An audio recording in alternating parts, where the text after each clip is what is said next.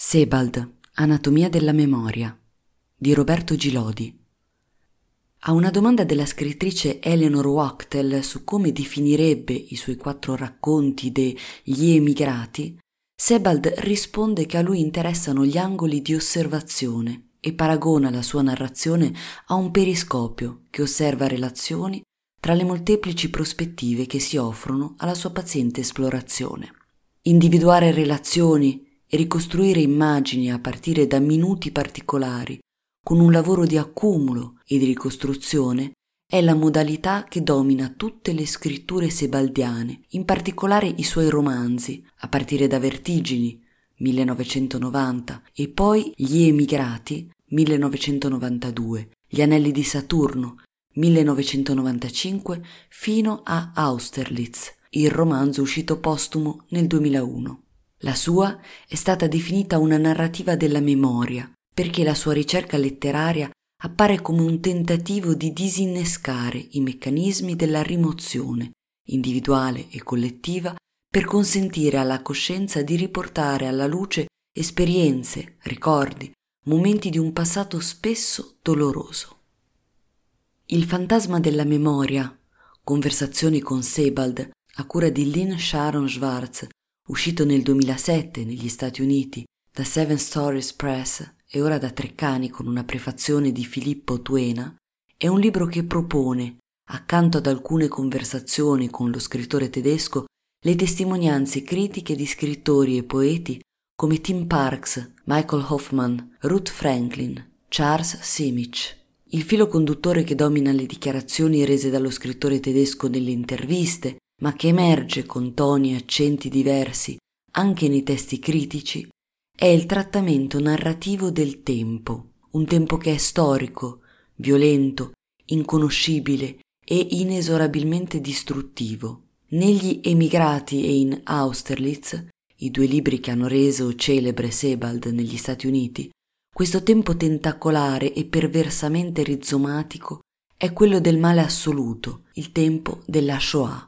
Il lavoro di scavo narrativo su questo orrore nascosto nelle pieghe del rimosso dei protagonisti ha fatto diventare Sebald nel giro di pochi anni, sul finire degli anni 90, uno scrittore indispensabile, uno di quelli di cui non si può fare a meno, Lynn Sharon Schwartz. E Schwartz aggiunge, Sebald, più di qualunque altro autore della nostra epoca, ha rinnovato la forma stessa della scrittura.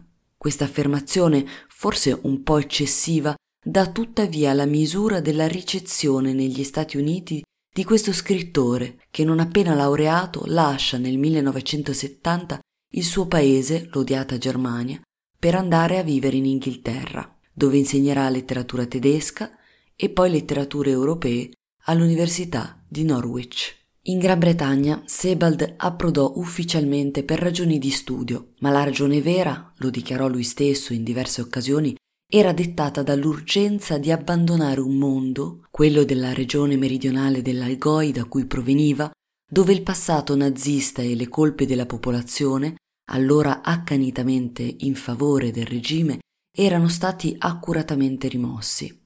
Sebald provò l'orrore di scoprire quel rimosso nella sua stessa famiglia. Il silenzio e l'oblio collettivo della colpa diventarono ai suoi occhi lo stigma negativo di un'intera nazione che lui non si stancò di denunciare in ogni occasione, procurandosi in Germania non pochi nemici.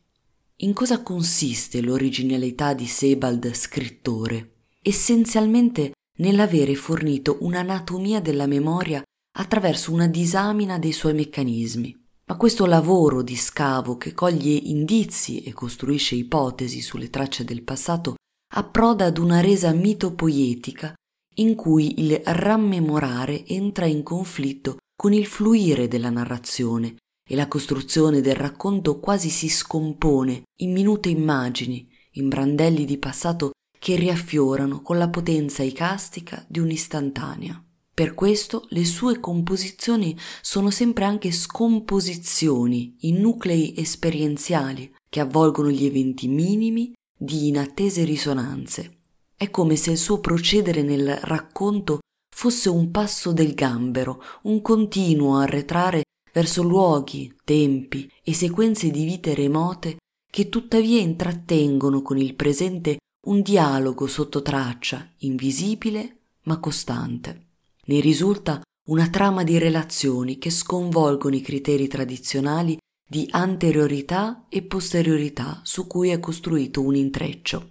La voce narrante diviene una voce interrogante che ha congedato da sempre l'ubris autoriale, la pretesa di mettere in ordine il passato, di costruire un plot coerente secondo la logica della progressione verso una fine.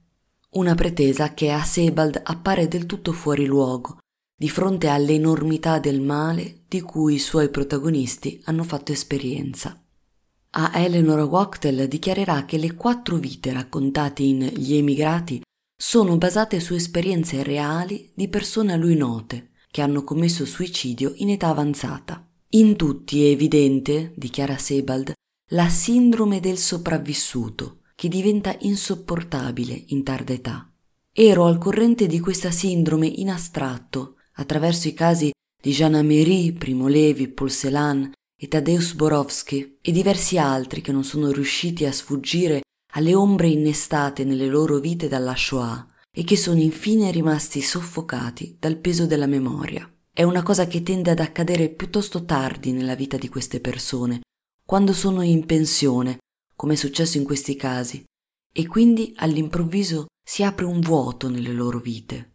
Il peso della memoria di cui parla Sebald è complementare alla forza disperata dell'oblio che ha consentito ai suoi personaggi di sopravvivere alla distruzione psichica. Ma quando il cumulo del rimosso ricompare in superficie, il peso diventa troppo soffocante per poter essere retto a lungo. Ora questi attraversamenti del passato mediante la memoria poiché sono improvvisi e inattesi, si negano ad una progressione narrativa. Le narrazioni di Sebald sono tutte attraversate da questa strana tensione irrisolta tra l'attimo e la durata. Perciò rivestono una funzione fondamentale le fotografie che compaiono qua e là sulla pagina. Sono tracce visive disperse, la dispersione è per Sebald una condizione permanente dello spirito un accumulo di immagini, fotografie in bianco e nero, interni borghesi, gruppi familiari, cartoline ingiallite, pagine di agende annotate. Alla domanda di quale sia la loro funzione, Sebald risponde Credo che abbiano due scopi possibili nel testo. Il primo e più ovvio è quello della veridicità, poiché tendiamo a credere alle immagini molto più che alle parole. L'altra funzione che intravedo è forse quella di fermare il tempo. La narrazione è una forma d'arte che si muove nel tempo, dunque inclina verso la fine, poiché lavora su un gradiente negativo ed è molto, molto difficile in quella particolare forma di racconto arrestare lo scorrere del tempo. E come sappiamo è questo che ci piace così tanto in alcune forme di arte visiva. Ti trovi al di fuori del tempo, ed è in un certo senso una forma di redenzione. Sei liberato dallo scorrere del tempo. Anche le fotografie possono sortire lo stesso effetto, riuscire a liberarci dal passaggio del tempo. In questo modo di concepire il tempo del racconto, sconvolgendo i parametri tradizionali basati sulla logica e sulla sequenza lineare, Sebald conduce il lettore in un territorio già esplorato da Walter Benjamin, che ne ha disegnato con grande precisione la forma labirintica. L'immagine dialettica, di cui parla il filosofo tedesco a proposito di Baudelaire, ha questa stessa funzione. Salva e redime dalla distruzione che inevitabilmente s'accompagna allo scorrere del tempo. Dalle interviste a Eleanor Wachtel e a Carol Anger emerge il profilo di uno scrittore che vive la sua scrittura come una missione in qualche modo salvifica nei confronti delle vittime della storia e che proprio perciò si sottrae con ostinato rigore morale alle seduzioni della finzione poetica, al narrare per il narrare, che per lui è nient'altro che un edulcorare l'orrore di ciò che è accaduto, in primo luogo l'infamia dello sterminio di massa degli Untermenschen, gli uomini indegni di vivere, gli ebrei, i malati di mente, le minoranze indesiderate. In questa etica radicale della scrittura Sebald richiama alla memoria l'intransigenza di Karl Kraus e ancor più quella scomoda e scandalosa di Thomas Bernard, lo scrittore a cui forse si sente più vicino anche se le intonazioni delle rispettive scritture sono per la verità assai diverse. A una domanda di Michael Silverblatt sul suo debito letterario nei confronti di Bernard, Sebald non ha difficoltà ad ammettere. Sì, sono sempre stato tentato di dichiarare apertamente, fin da subito, il mio grande debito di gratitudine verso Thomas Bernard, un autore che, afferma Sebald, è un modello perché si sottrae al destino di molta letteratura tedesca del dopoguerra, quello della compromissione morale che per lui fa tutt'uno con la mediocrità estetica. Dalla conversazione con Silverblatt emerge assai bene come la vera ossessione di Sebald sia la necessità etica di narrare le atrocità dello sterminio e l'impossibilità di farlo. Ho sempre sentito come necessario scrivere la storia della persecuzione, del vilipendio delle minoranze, del tentativo a cui ci si è avvicinati molto di eradicare un intero popolo, ed ero allo stesso tempo consapevole, nel perseguire queste idee, di come sia praticamente impossibile farlo, perché secondo me scrivere dei campi di concentramento è quasi impossibile. Quindi l'unico modo per affrontare queste cose è farlo, secondo me, in modo obliquo, tangenzialmente, attraverso dei riferimenti piuttosto che in un confronto diretto.